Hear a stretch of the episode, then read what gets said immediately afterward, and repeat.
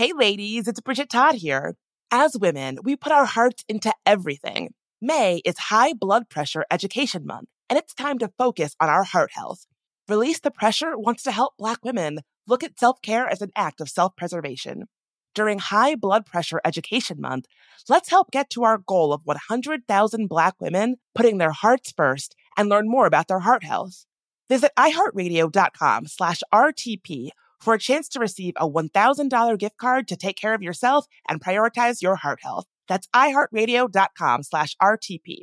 My dad works in B2B marketing, but I never really knew what that meant. Then one day, my dad came by my school for career day and told everyone in my class he was a big MQL man. Then he just kept saying things like, the more MQLs, the better, over and over. My friends still laugh at me to this day. I think it means marketing qualified lead. One thing's for sure I'll be known as the MQL man's kid for the rest of my days. Why couldn't you just be a fireman or a lawyer? Why? You ruined my life, Dad.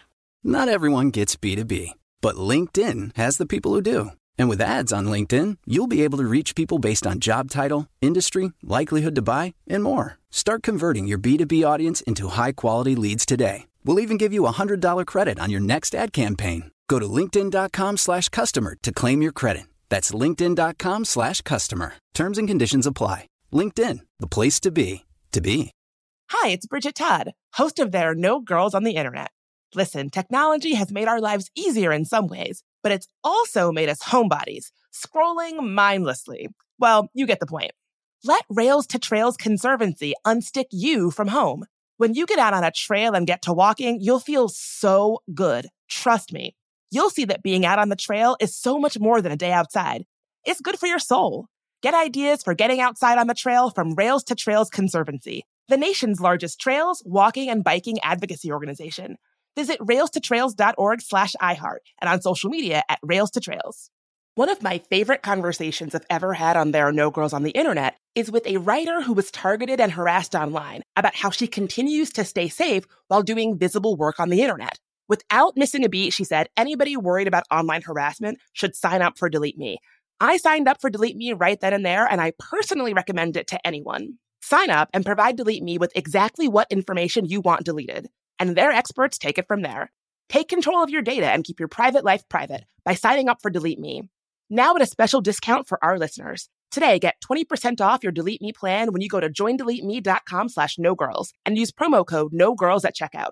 The only way to get 20% off is to go to joindeleteme.com slash no girls and enter code no girls at checkout. That's joindeleteme.com slash no girls, code no girls.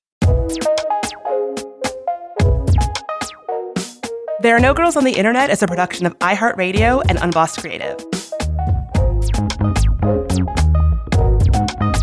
I'm Bridget Todd, and this is There Are No Girls on the Internet.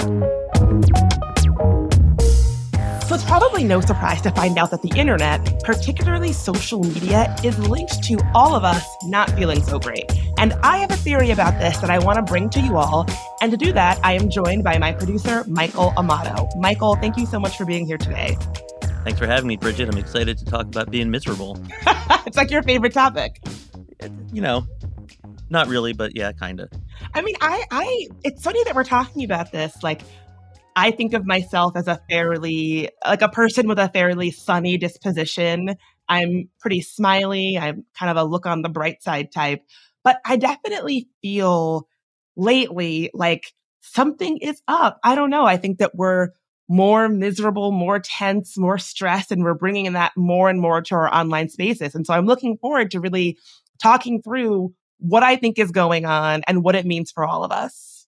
Yeah, I'm looking forward to hearing your thoughts on it because I totally agree. It's it, it's hard out there. There's just so much heavy stuff going on, and a lot of it feels totally intractable.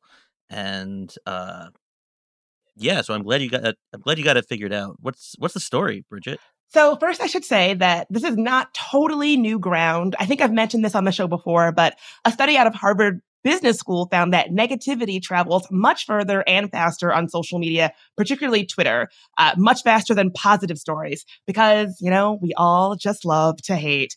But my question is not just about social media. I am more wondering is it us? Are we, both as individuals and as a collective citizenry of the United States, are we in such a state of fear and anxiety and overwhelm and exhaustion right now that when we show up to online spaces, that we're just bringing more anger and negativity with us on top of all the ways that we know social media platforms and algorithms are made to amplify things that we hate and negativity, of course. But I'm asking something else. I'm asking, is it us? And I want to be clear. I usually show up to these kinds of conversations with lots of research and studies to back up what I'm saying. I want to be clear. This is pretty much 100% anecdotal. You know, I have a few recent examples that I think demonstrate a little bit of what I'm talking about and what I'm seeing online. And if you are very online, like I am, for better or for worse, uh, you might have actually seen some of these examples play out in real time. And I think the way that people reacted to them and the discourse that popped up around them on social media tells us something about where we're at right now as people. I know, Michael, you are not someone who really identifies as being very online. Am I right? Yeah, that's right. I historically have not been very online. I, in the early parts of like the internet in the 90s and the early aughts, I was a lot more. And then uh, I just really took a pretty big step back from social media, uh, much to the betterment of my mental health, I think. But over the past year or two, I have really increased my use of Twitter a lot. And yeah, the, you know, the question of like, is it us? You know, how much of it is is the platforms, but then how much of it is is us being affected by the platforms, and then bringing that back and just continuing, uh, continuing that feedback loop you might actually be the most offline person who is kind of in my peer group. Like if I don't include my parents and people who are, who are not in my peer group, not contemporaries of mine, sometimes we'll have our uh, podcast planning meetings and I'll be like, Oh my God, did you see this thing on the internet? Like this cat is being accused of being ableist on Twitter. And you'll be like, I don't know what any of these words mean. I don't know what you're saying. Like what, what's happening here? And so I, I you do have a, it seems to come with a level of bliss that I envy. Yeah, it's, I mean, I stress about other things. yeah, you're always stressing about something. I want to be clear. You're not like Mr. Zen, just not. Yeah. You're just not stressing about something that strangers are doing on the internet necessarily. Yeah, like whether or not the cat is ableist, you know, like it, it, it shouldn't be, right? We should all be inclusive and work for universal design, but like, you know, you know how cats are. okay, so I want to get into these. I've got I've I've got them laid out as sort of three vignettes, if you will. Uh, the first I'm calling "Woman enjoys coffee in garden, comma with husband." So this was the tweet that I that the first tweet that really stopped me, and I had to contend with what I think I I think I would describe as an outsized reaction to what I thought was a fairly normal tweet. A woman tweeted something pretty innocuous. She said, quote, my husband and I wake up every morning and bring our coffee out to our garden and sit and talk for hours. Every morning. It never gets old. We never run out of things to talk about. Love him so much. And, you know, I think most people might see a tweet like this and they might think, how nice for her. What a nice morning. Others might see a tweet like this and think nothing. Uh, I think it's, I, I don't think it's out of the realm of possibility that somebody might see this tweet and think, you know, oh, she's bragging. I don't like it. Feels braggy. But then keep scrolling, keep moving on. No big deal.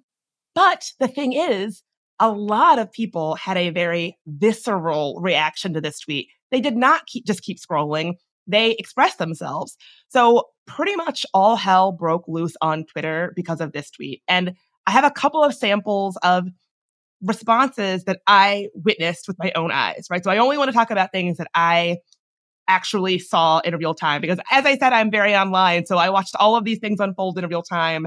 Uh, I don't know what that says about how I spend my time, but whatever. Here we go.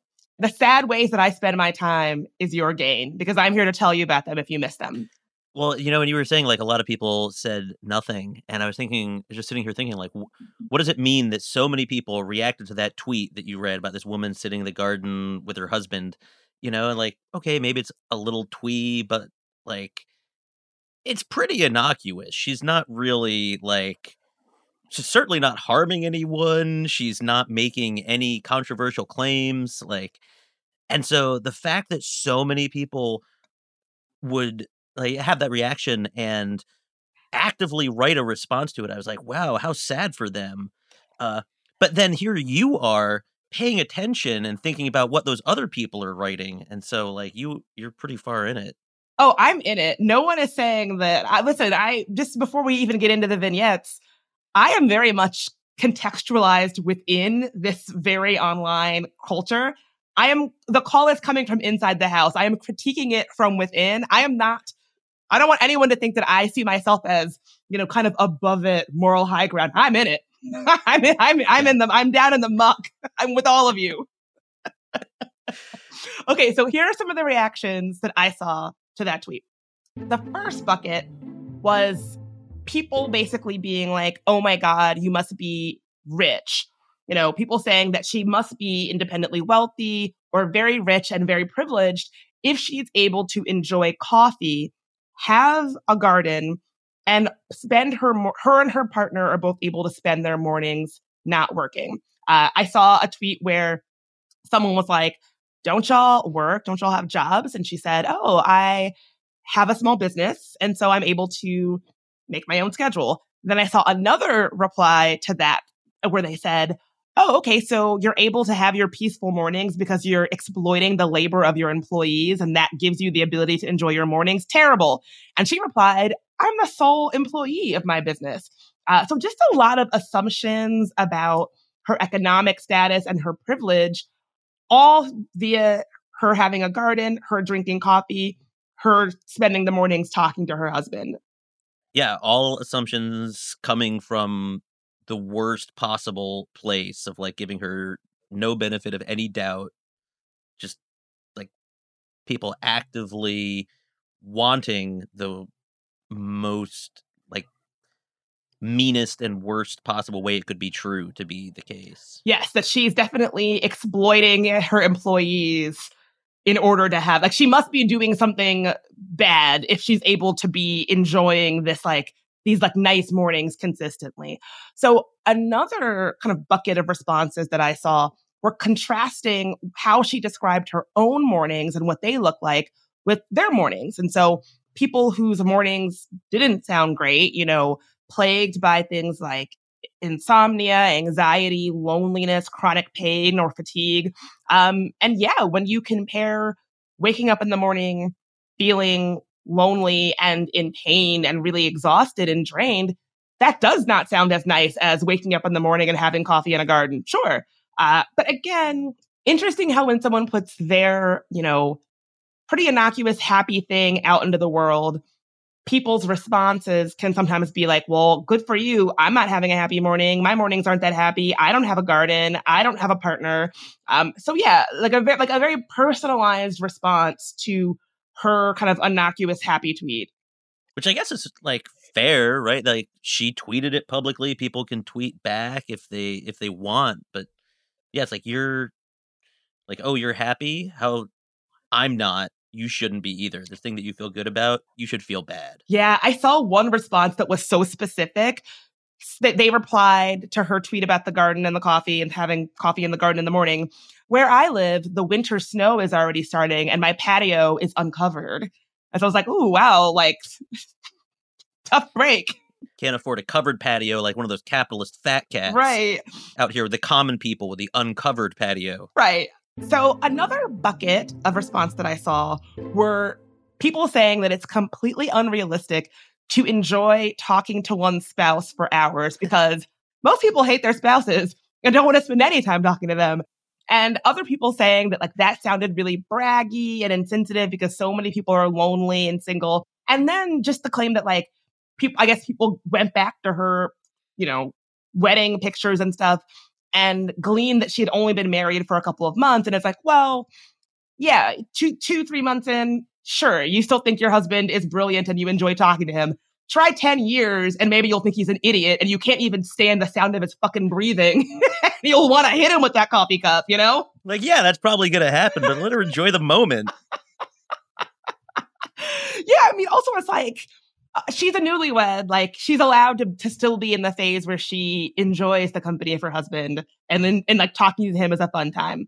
Um, one thing that I should note is that in my depths of all of this, I did see accusations that the original Garden Lady poster who definitely gives off like spiritual Earth Mama vibes, that she posts anti vax content and trad wife content, which, if you don't know what that is, we did an episode with Jo Piazza all about it. So definitely check it out. Um, I have to say, I cannot confirm or deny any of that from just the cursory look that I took at her social media. But I almost wonder if it was a pylon first, and then people find the tweets that quote justify why they did the pylon, if that makes sense. Like I almost wonder if it's like, well, are you saying that it's okay to pile to pile on someone for like tweeting something innocuous because six months ago they also had some bad takes on vaccines or whatever? Or is it like or like like like are you are you using this to justify some behavior that maybe now you're like oh i'm looking at that i kind of wish i hadn't tweeted that.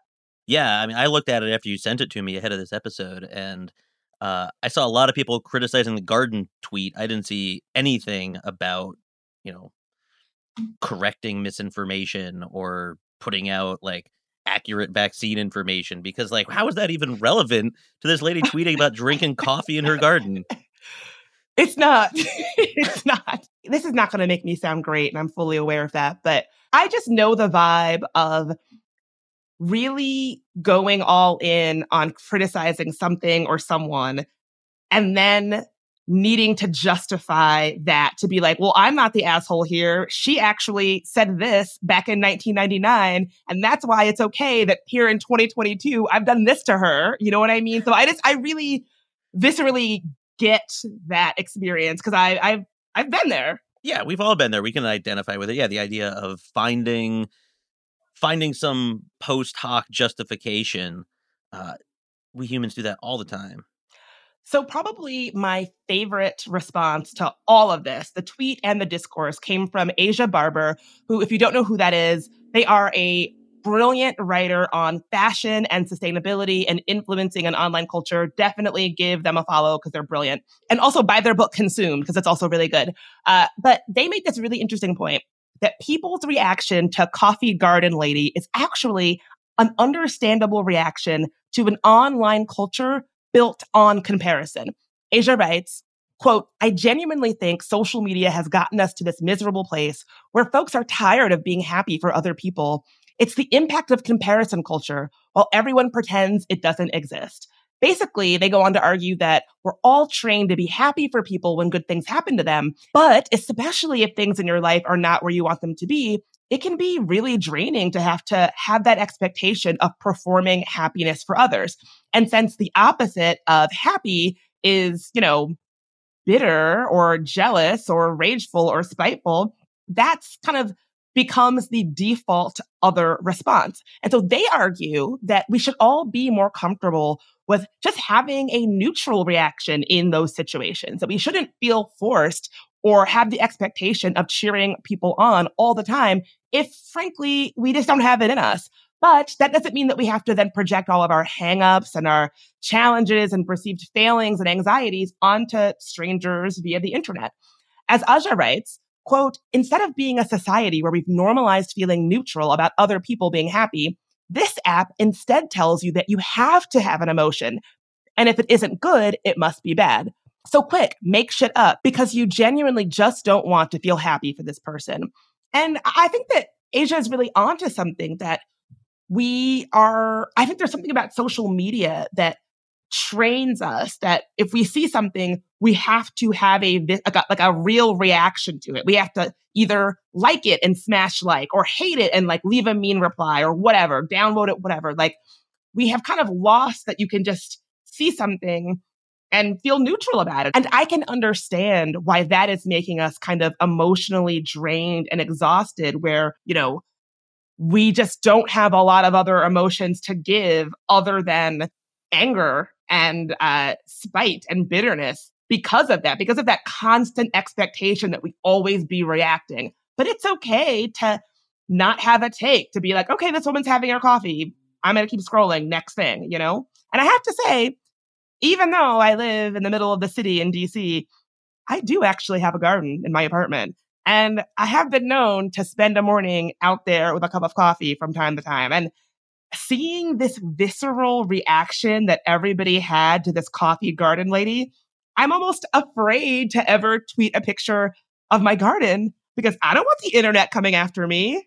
Yeah, and she did eventually tweet a picture of her garden, and it's it's very nice. She's done a, you know, her and her husband done a, a great job of transforming their suburban lawn of their modest home into uh, a little garden. But it certainly doesn't read like, you know, she's some super rich out of touch person it just just looks like a normal house where normal people live yeah it's not like she said oh every morning i fly to paris so i can have authentic parisian espresso or whatever and i think that we're so drained and so exhausted and so tense and tired as americans that the littlest stuff somebody expressing the smallest bit of I don't I'm not even sure I would call this luxury. The smallest bit of something that's not toiling, the smallest bit of something that's not the misery that I think so many of us are rightfully feeling.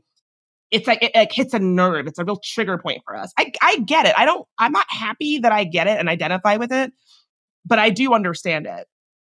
Yeah, and like you were saying, it's it's two things. It's the having that emotional reaction of like anger or jealousy or resentment uh, or whatever it is um, and then also saying something about it you know like not just like feeling annoyed and scrolling past you know i like i said before i look at twitter you know probably a couple hours a day if you add it all together and i see shit that i find annoying all the time but don't need to weigh in on it. Oh my God. And it's, I spend, I mean, even just like literally before you and I got on the mic, before we were recording, I was like, have you heard about this tech bro who took an Uber from Manhattan to Philly? And he says that the, the three different state governments charged him all these fees. And I was so, I was so meticulously, he, he included a screenshot of the different tolls and fees that he was charged. And I was so meticulously going through this. I was like, this isn't adding up. Something's not right here. I lived in New York. This isn't,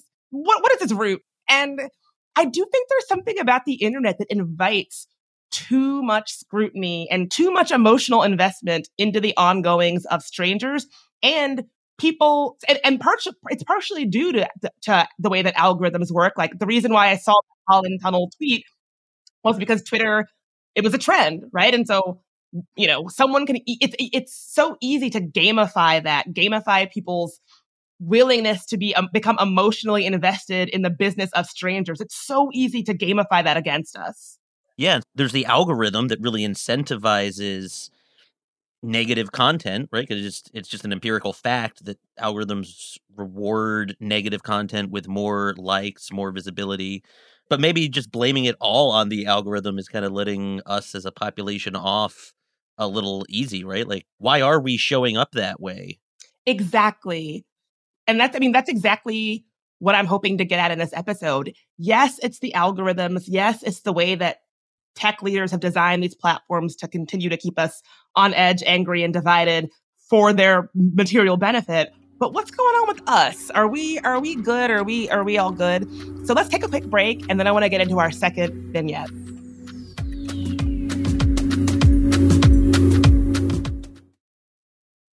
Hey ladies, it's Bridget Todd here. May is High Blood Pressure Education Month. It is crucial for us, especially as Black women, to focus on our heart health. We pour our heart and soul into every aspect of our lives, but often our own health takes a back seat. That's where Release the Pressure comes in. It's all about us, Black women, seeing self care as an essential act of self preservation. Whether it's for yourself, your family, or your community, your health is invaluable. Let's help get to our goal of 100,000 Black women putting their hearts first and learn more about their heart health. Here's how you can join in. Head to iheartradio.com slash RTP for a chance to receive a $1,000 gift card to take care of yourself and prioritize your heart health. Let's make our health a priority. Visit iheartradio.com slash RTP today. Together, we can make a difference in our health and our lives. Join us and let's take care of our hearts together.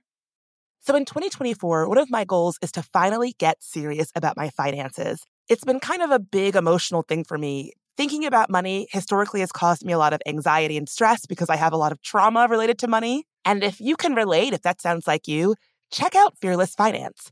Fearless Finance provides on demand, comprehensive financial planning by the hour. It's a new way to get financial advice without all the headaches, high fees, and commitments that come with traditional financial advisors. Fearless Finance planners don't sell anything. No used car salesman vibe here. And that means no concerns about being sold something just for the commission that it earns a rep. Their planners meet you where you are on your financial journey. No judgment. Whether you're looking to buy a house, optimize your savings, or just want to make sure your finances are okay, they can answer your questions and help you achieve your goals. No question is too small, no problem is too big. Fearless Finance is making financial advice more affordable and accessible. You meet with your planner virtually, and they charge by the hour. Visit fearlessfinance.com today to get started. You can chat with a planner for free to make sure it's a good fit. And you'll get $50 off your first planning meeting when you use code GIRLS. Hi, it's Bridget Todd, host of There Are No Girls on the Internet. Listen, technology has made our lives easier in some ways, but it's also made us homebodies, scrolling mindlessly. Well, you get the point. Let Rails to Trails Conservancy unstick you from home. When you get out on a trail and get to walking, you'll feel so good. Trust me. You'll see that being out on the trail is so much more than a day outside. It's good for your soul. Get ideas for getting outside on the trail from Rails to Trails Conservancy the nation's largest trails, walking, and biking advocacy organization. Visit railstotrails.org slash iHeart and on social media at Rails to Trails. Y'all know I love the internet, but a sad truth about it is that it can be a scary place, especially for women, people of color, and trans folks. We've talked to people on this podcast, whistleblowers, activists, and advocates who are making technology safer, who then become targets for doing that work. But the truth is, it can happen to any of us online. That's why I personally use and recommend Delete Me. Delete Me finds and removes any personal information you don't want online and make sure it stays off. Sign up and provide Delete Me with exactly what information you want deleted, and their experts take it from there. Take control of your data and keep your private life private by signing up for Delete Me, now at a special discount for our listeners. Today, get 20% off your Delete Me plan when you go to joindeleteme.com slash no girls and use promo code no girls at checkout. The only way to get 20% off is to go to joindeleteme.com slash no girls and enter code no girls at checkout. That's joindeleteme.com slash no girls code no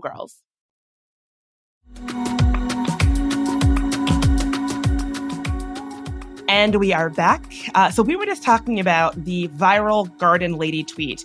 And after I saw the Garden Lady tweet, I realized that this kind of highly personal, aggrieved response to the innocuous happiness of others was everywhere on social media. Like this garden lady tweet, once I saw that, I was seeing the, this kind of response everywhere, which brings me to our next vignette, which I'm calling Professor Gifts Students with Books. So, in this situation, a college professor who has this like very inspiring backstory. He's the son of two incarcerated parents first in his family to go to college, and now he's a professor. Uh, he tweeted a picture of his campus office, which I have to say is just gorgeous. It's like one of those offices from a movie, you know, with the built in bookshelves where all the walls are shelves and it's just gorgeous. It's like very meticulously decorated, and it's one of those offices that anybody would die for. It's gorgeous. And he tweeted, quote, my rule any student who comes to my office hours can keep any book on my shelf that they like. All they need to do is ask. I had a professor who used to do this back in college, and I've always remembered how special it made the teacher student relationship. Let's continue this tradition. Uh, that's nice, right? That's very nice. Yeah. I went to grad school, spent way more time there than I should have. And uh, what he's describing sounds like the ideal professor scenario. Like it sounds nice, it sounds friendly, it sounds supportive, it sounds generous. It sounds like a nice thing. I also went to grad school. Uh, I don't think I ever once went to office hours ever, which is probably not surprising that I ended up dropping out. Had my professors acted like this and, and been like this and, you know, cultivated the kind of environment where they were giving out these books as a token of our really our, our academic relationship, I might have stuck around grad school, but alas, um, I remember seeing this tweet and thinking how nice it was. And, you know, I got, I got warm fuzzies. And for a while, all of the responses were other academics basically being like, this is really nice. This is really the, the, the ideal situation that you want between, you know, students and teachers where they feel this kind of connection and that connection is crystallized and symbolized in this way. Everyone was loving it. But then another professor responded. Let's call him Professor Petty. Professor Petty responded, accusing Book Professor of telling everyone what a great guy he was via what he called, quote, lifestyle porn. Professor Petty wrote a whole bunch of tweets. It was a whole back and forth, which I witnessed the entire thing go down. Uh, Professor Petty, he's a, he's a, a couple of his of Professor Petty's responses. Says, "You've got a lovely office, dude, and you're rich enough to be able to give away the props that you decorate your office with. That's not political. That's gauche. I'm a cis white man who's working in an academic environment without a giant office bigger than my living room, nor with enough money or budget to give away the things that I need to do my job to any student who asks. Check yourself. He goes on to say, just seems to me like highly curated performative humble brags made superciliously from positions of extreme unexamined privilege. Don't form the basis of inherently radical politics. You may disagree, I guess. How can I do more than one thing at once if I've given the books I need for my job away? You seem to treat books as props and window dressing rather than tools of the trade. Super weird. I donate things that I don't need or have dupes of, but giving away books on request, odd. so Professor Petty, Damn. Really, yeah, he Professor Petty did not like this, and he really wanted like this was. I read them as one paragraph, but this was like a bunch of tweets. He was like back and forth, really digging in. Supercilious, even. I also love like what a like academic sounding drag this is, I guess I'll say. Yeah, it's it's so petty. I don't know. I so I I don't know how many people you follow in like academic Twitter, but definitely professors like tweeting about what it means to be a good professor and providing good mentorship and like different ways to be a good mentor. That's like a common thing that people post about, right? So book professor is I think totally within those normal boundaries of talking about it and you know sounds like things are working out pretty well for book professor and that's great you know? Lots of people have nice things happen to them. It doesn't mean that they're bad. Yes and mm. i should also reveal one of the reasons why the optics of this just weren't great was that book professor is black and professor petty is white. And so the optics of a white professor scolding a black professor and calling him privileged and saying, you know, you're, you've got all this unexamined privilege and I don't have a big office and you do, and that's bad. It's just not a great look. It's really not. And also being a professor who like can't do his job without his books, it sounds pretty grim for Professor Petty. Yes. And, you know, I also think that the way that Professor Petty res- framed those tweets in his responses really strip away a lot of the context of Professor Books. You know, his background as an academic who faced all of these challenges to get where he is, kind of returning the favor of this kind gesture that a professor did to him when he was coming up. Professor Petty really just flattens that situation and takes all the nu- nuance out of it and turns it into someone humble bragging on the internet. But that's not really the spirit of what Professor Books said in the first place. Yeah, it really isn't. And you know, I don't know where Professor Petty works, but it's probably not like a 14th century monastery where there's like three books that a team of monks has been working on over generations, you know? Like there's a lot of books. Most professors I know who have offices in universities have more books than they know what to do with, right? And so giving away books to students it's pretty common, I think. Yeah, it's it's it is completely common. And so as they do, Black academia Twitter really came together to gather uh, Professor Petty and support Professor Books. And eventually, Professor Petty deleted his tweets and apologized, saying that he was taking his frustrations with academia out on the wrong person, which yeah, obviously, I think I could tell. I mean, this person, yeah, you didn't do anything wrong. You're taking all your anger out on him.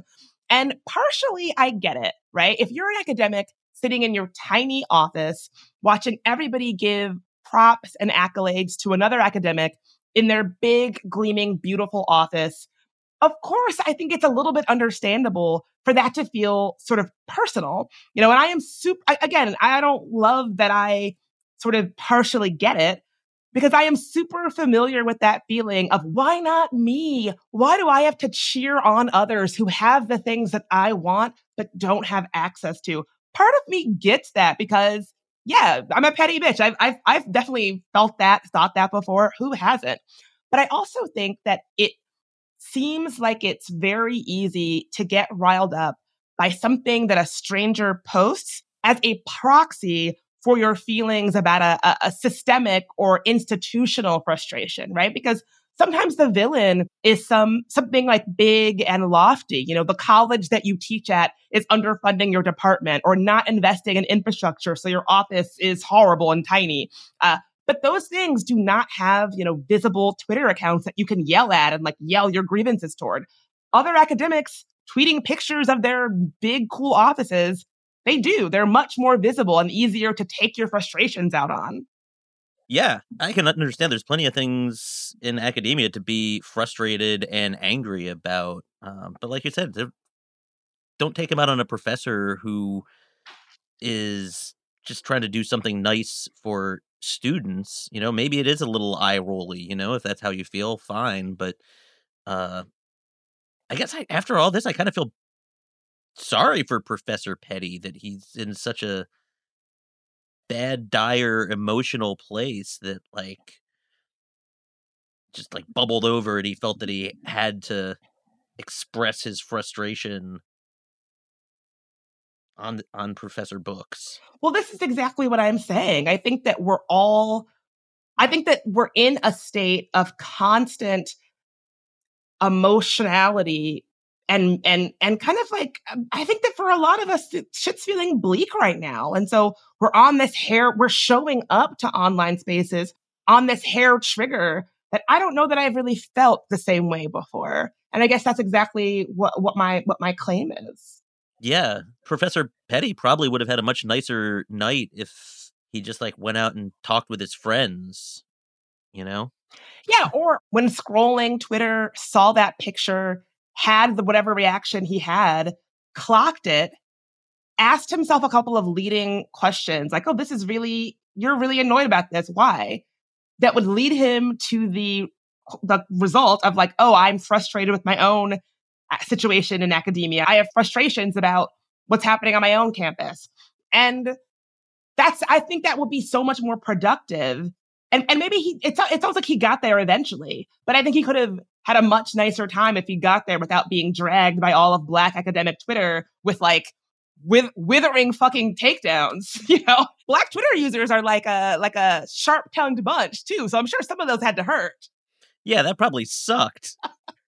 if he felt bad before, he probably feels worse now. Exactly.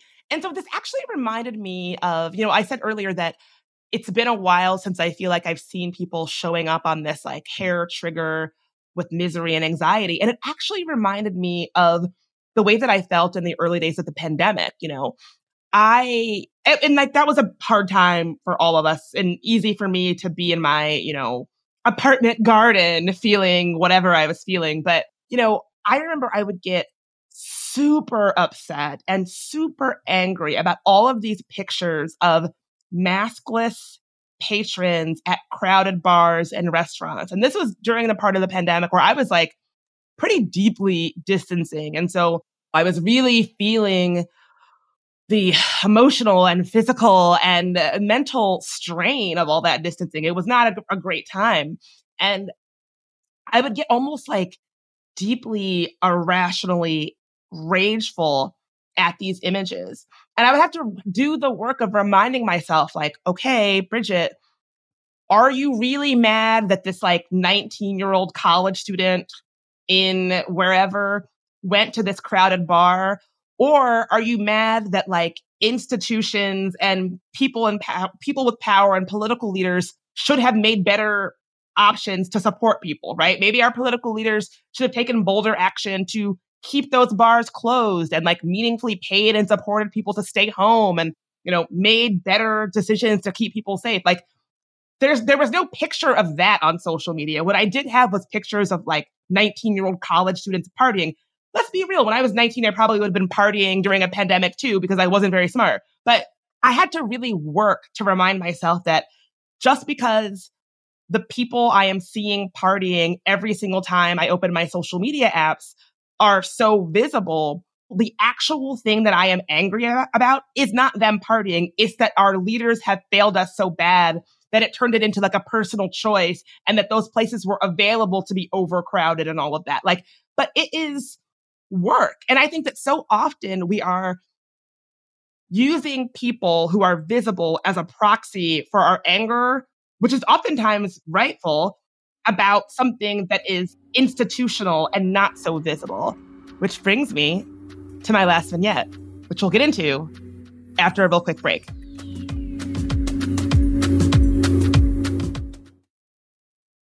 Hey, ladies, it's Bridget Todd here. May is High Blood Pressure Education Month. It is crucial for us, especially as Black women, to focus on our heart health. We pour our heart and soul into every aspect of our lives, but often our own health takes a back seat. That's where Release the Pressure comes in. It's all about us, Black women, seeing self care as an essential act of self preservation. Whether it's for yourself, your family, or your community, your health is invaluable. Let's help get to our goal of 100,000 Black women putting their hearts first and learn more about their heart health. Here's how you can join in. Head to iheartradio.com slash RTP for a chance to receive a $1,000 gift card to take care of yourself and prioritize your heart health. Let's make our health a priority. Visit iheartradio.com slash RTP today. Together, we can make a difference in our health and our lives. Join us and let's take care of our hearts together. So in 2024, one of my goals is to finally get serious about my finances. It's been kind of a big emotional thing for me. Thinking about money historically has caused me a lot of anxiety and stress because I have a lot of trauma related to money. And if you can relate, if that sounds like you, check out Fearless Finance. Fearless Finance provides on demand, comprehensive financial planning by the hour. It's a new way to get financial advice without all the headaches, high fees, and commitments that come with traditional financial advisors. Fearless Finance planners don't sell anything. No used car salesman vibe here, and that means no concerns about being sold something just for the commission that it earns a rep. Their planners meet you where you are on your financial journey. No judgment. Whether you're looking to buy a house, optimize your savings, or just want to make sure your finances are okay, they can answer your questions and help you achieve your goals. No question is too small, no problem is too big. Fearless Finance is making financial advice more affordable and accessible. You meet with your planner virtually, and they charge by the hour. Visit fearlessfinance.com today to get started. You can chat with a planner for free to make sure it's a good fit. And you'll get $50 off your first planning meeting when you use code GIRLS. Hi, it's Bridget Todd, host of There Are No Girls on the Internet. Listen, technology has made our lives easier in some ways, but it's also made us homebodies, scrolling mindlessly. Well, you get the point. Let Rails to Trails Conservancy unstick you from home. When you get out on a trail and get to walking, you'll feel so good. Trust me you'll see that being out on the trail is so much more than a day outside. It's good for your soul. Get ideas for getting outside on the trail from Rails to Trails Conservancy, the nation's largest trails, walking, and biking advocacy organization. Visit railstotrails.org slash iHeart and on social media at Rails to Trails. My dad works in B2B marketing, but I never really knew what that meant. Then one day my dad came by my school for career day and told everyone in my class he was a big MQL man. Then he just kept saying things like, the more MQLs, the better, over and over. My friends still laugh at me to this day. I think it means marketing qualified lead. One thing's for sure I'll be known as the MQL man's kid for the rest of my days. Why couldn't you just be a fireman or a lawyer? Why? You ruined my life, Dad. Not everyone gets B2B, but LinkedIn has the people who do. And with ads on LinkedIn, you'll be able to reach people based on job title, industry, likelihood to buy, and more. Start converting your B2B audience into high quality leads today. We'll even give you a $100 credit on your next ad campaign. Go to linkedin.com slash customer to claim your credit. That's linkedin.com slash customer. Terms and conditions apply. LinkedIn, the place to be, to be.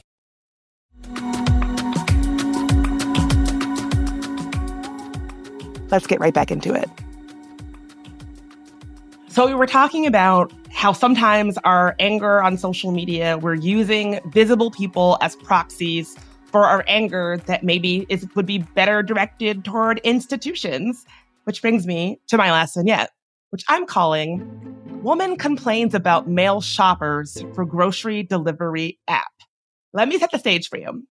So, are you familiar with the joke, Women be shopping? Women be shopping. Is there more to the joke? no, that's the whole thing.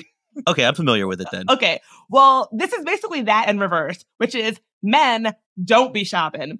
Uh, so th- it's this like pretty well worn online discourse that pops up online fairly regularly. And it's the idea that men are bad grocery shoppers.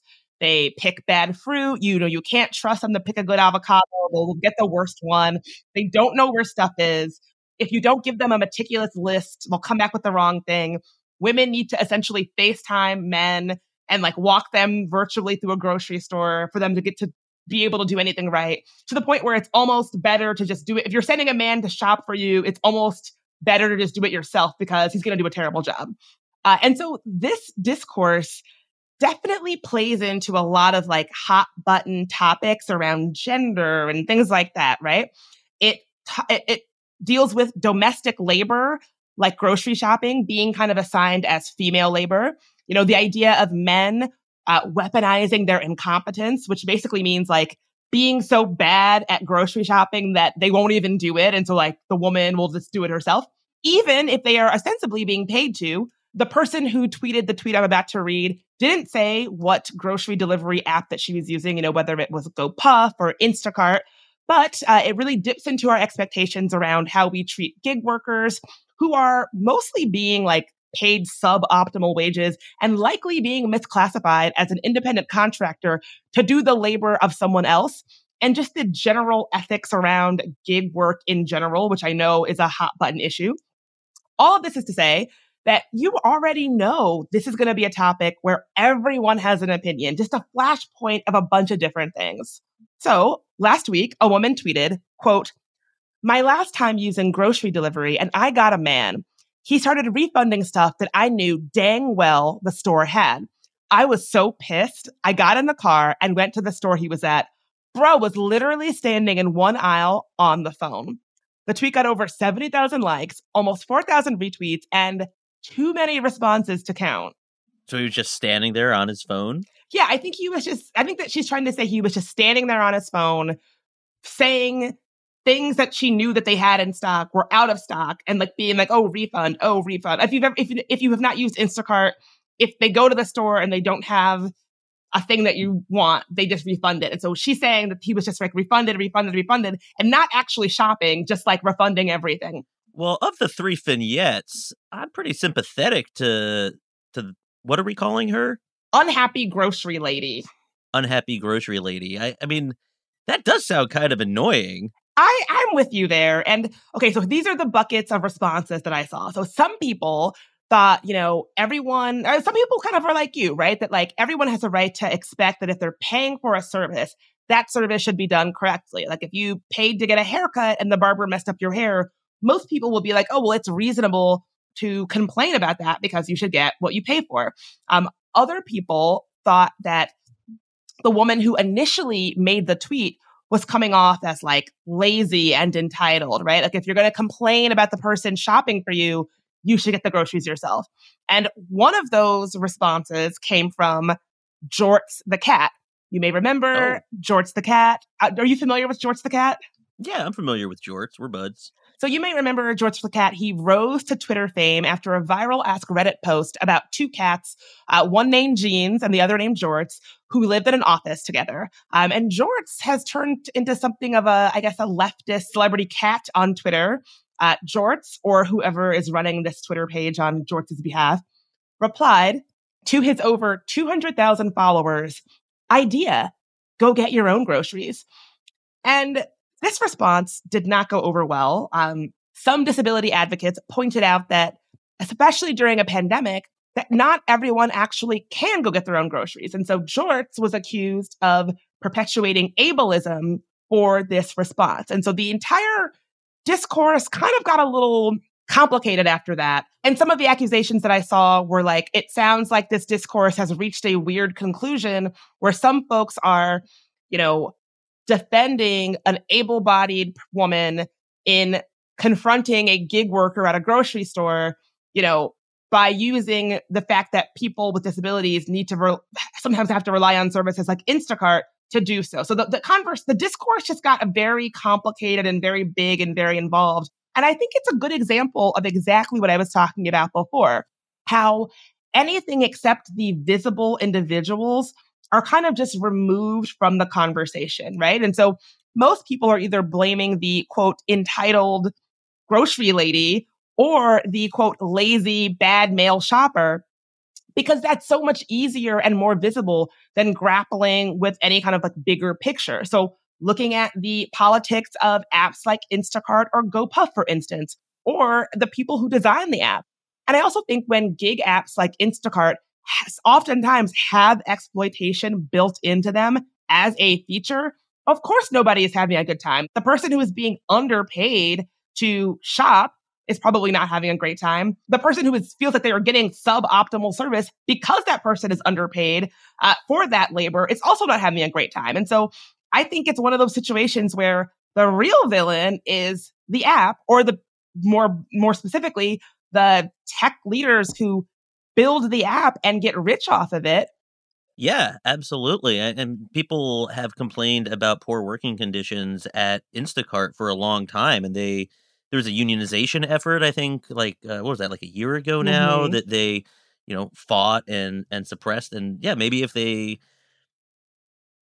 paid their workers decently, called them workers, treated them as workers, and, uh, you know, worked with them they would be able to provide the level of service that grocery lady is looking for but they choose not to do that you know? It's like it's hard to really fault uh you know the, some some gig worker for not taking the gig work seriously because it's gig work and you know it's probably not how i would have done it but i don't know what's going on with this guy. And i also think this idea you know when people talked about people with disabilities and the fact that they often do have to rely on services like Instacart to get their groceries. I think, again, that's a situation where the failing is institutional because people with disabilities should have accessible, reliable, affordable services to help them live their lives and to get them the things that they need in their lives with, you know, and instead they're given this a private app like Instacart that really functions more like a pricey luxury service. And so it's not super accessible. It has all this exploitation built into it. Um, never mind the fact that I'm sure there's lots of disabled folks who work, who are forced to do gig work and are being underpaid. And so again, I think these are, our issues are really institutional but so often it's easier to blame the visible parties. You know, it's not the tech leaders who get rich off of apps like Instacart or the institutional failings. These people and things are not so easy to find and yell at on Twitter. But the person who tweeted about having a bad experience on Instacart, well, she sure is. She's very easy to find. She tweeted about it. Yeah, absolutely. And it's there's more of that same post hoc justification like with Garden Lady, where after the fact, after people were already piling on, they were searching for reasons to dislike her. You know, like oh, she's anti-vax, which maybe she is, maybe she's not. I, I have no idea. But obviously, the the whole reason that everybody was tweeting about her wasn't because of her positions about vaccination, right? It was just some justification people found after the fact to justify what they already wanted to do, and you know, suggesting that this seemingly able-bodied person just go and get her own groceries. It's, well, you know, it's like a level of snark that one would exist on the internet, but, uh, but it does feel like people were piling on and like looking for reasons to support one side or the other because of problems caused by those larger systemic forces and Instacart itself, or I guess I, we don't know if it was Instacart, but whatever the app was, like you said, they're not visible. Uh, grocery lady is visible. Jorts is visible. Uh, fortunately, the gig worker wasn't visible. I know. I, I what if he tweeted his side of the story? Like, lady, I'm getting paid nothing to do this. Okay. He's probably out there has no idea any of this is happening. He's probably uh, knowing how men grocery shop, probably out there stuck in the aisle trying to pick a good avocado. He was just trying to call somebody to come help him find his way out. Meanwhile, there are celebrity cats tweeting about him. we we live in such a weird, weird timeline. Like like this And- is such a weird timeline. And that cat probably makes way more than he does. Oh, for sure. No question in my mind. That was that's Jorts is an office cat. Like Jorts is making money. He's given books to little kittens. I know. I want the controversies to fold back in on themselves where someone is angry that Jorts has a nice office and is gifting books to kittens Yeah. and doing it in a garden. Mm-hmm. That's the worst part that he's doing it in a garden. So all of this is to say that, you know, I, I saw lots of people in response to all of these vignettes being like, wow, people are so miserable. You know, I would never share my happy moment with the with the internet because people are so miserable. They're just gonna crap all over it. And I kind of agree, not in the, you know, kind of snarky, like, oh, you're so miserable, log off, touch grass kind of way. I mean it in the real way. I think that we as Americans are just really miserable right now. We're living through a pandemic, economic instability, climate instability, worsening division, political anxiety, and our institutions, who are ostensibly here to provide us support, really showed us that we're kind of just on our own. And I think everyone is exhausted. We're working more and more and more. The cost of everything is going up. And so this is not sustainable. People have less leisure time, less time to rest, or even just process things. And so I feel like as a result, we're all just showing up tense and anxious and on edge. And when we are showing up online, we're bringing all of that tension with us. And of course, this is all exploited by social media platforms that we already know specifically feed us content that enrages us and encourages us to pile on strangers and turn them into proxies for our pain. And I guess I just want better for us. I want better for all of us. Yeah, we deserve it. I mean, it it is kind of a great American tradition to like find proxies and blame them for our problems. But it seems to really be showing up in a different way now that now that we've got social media. Yeah, I mean, and, and to be clear, people have been miserable since forever. There's going to be miserable people out there until the end until the end of time, and they've always been there.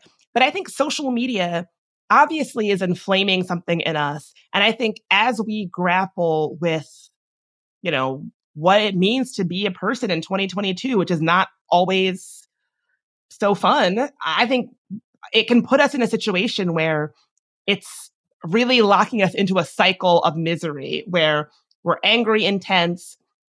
Algorithms are showing us things that are that are making us even more angry, intense, and the cycle continues. And I just want better.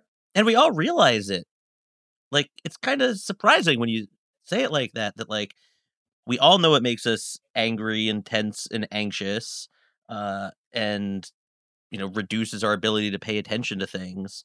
It doesn't really seem sustainable, right? Like wouldn't you think like a rational people would figure out something else? I don't I don't know what that is. Like obviously I like the internet. I, you know, I work on this show. I've been but like I don't know, it feels like this isn't it. This ain't it. this ain't it. I can tell you. I can tell you this is not it.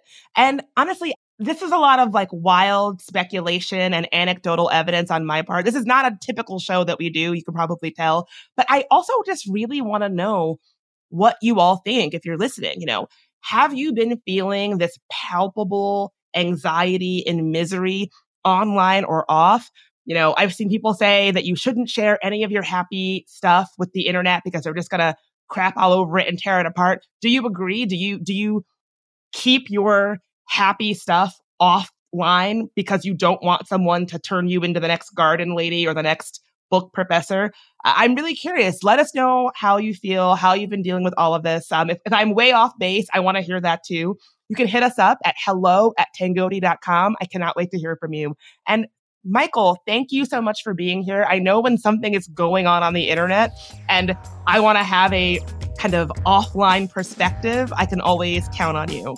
Yeah, it's generally pretty a pretty offline perspective. Well, thanks for having me. I love talking with you, and it's an interesting topic. I'm glad you brought it up and wanted to talk about it. And I, I'm looking forward to seeing and hearing what listeners have to say.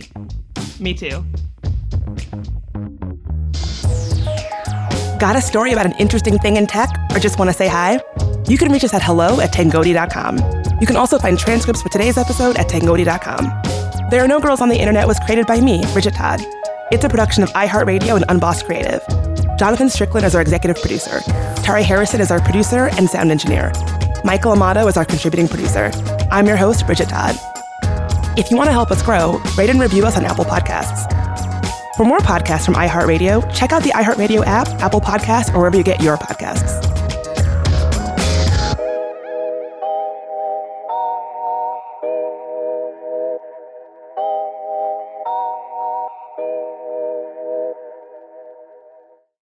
Hey, ladies, it's Bridget Todd here. As women, we put our hearts into everything. May is High Blood Pressure Education Month, and it's time to focus on our heart health. Release the Pressure wants to help Black women look at self care as an act of self preservation. During High Blood Pressure Education Month, let's help get to our goal of 100,000 Black women putting their hearts first and learn more about their heart health. Visit iHeartRadio.com slash RTP for a chance to receive a $1,000 gift card to take care of yourself and prioritize your heart health. That's iHeartRadio.com slash RTP. Hi, it's Bridget Todd, host of There Are No Girls on the Internet. Listen, technology has made our lives easier in some ways, but it's also made us homebodies, scrolling mindlessly. Well, you get the point. Let Rails to Trails Conservancy unstick you from home. When you get out on a trail and get to walking, you'll feel so good. Trust me. You'll see that being out on the trail is so much more than a day outside. It's good for your soul. Get ideas for getting outside on the trail from Rails to Trails Conservancy, the nation's largest trails, walking, and biking advocacy organization. Visit railstotrails.org slash iHeart and on social media at Rails to Trails. Happy Pride from Tomboy X. We just dropped our Pride 24 collection. Queer founded, queer run, and creating size and gender inclusive underwear, swimwear, and loungewear for all bodies so you feel comfortable in your own skin. Visit tomboyx.com to shop. Looking for hair removal tools that not only deliver smooth results, but also empower you with a sense of complete control? Enter Conair Girl Bomb, your secret weapons for smooth, sleek results made just for women. From the ultimate Girl Bomb grip and professional grade blades, you don't have to compromise and settle for less. Conair Girl Bomb equips you with the precision and power previously reserved for men's grooming tools. So take your hair removal routine to the next level with Conair Girl Bomb. Available at ConairGirlBomb.com or a retailer near you.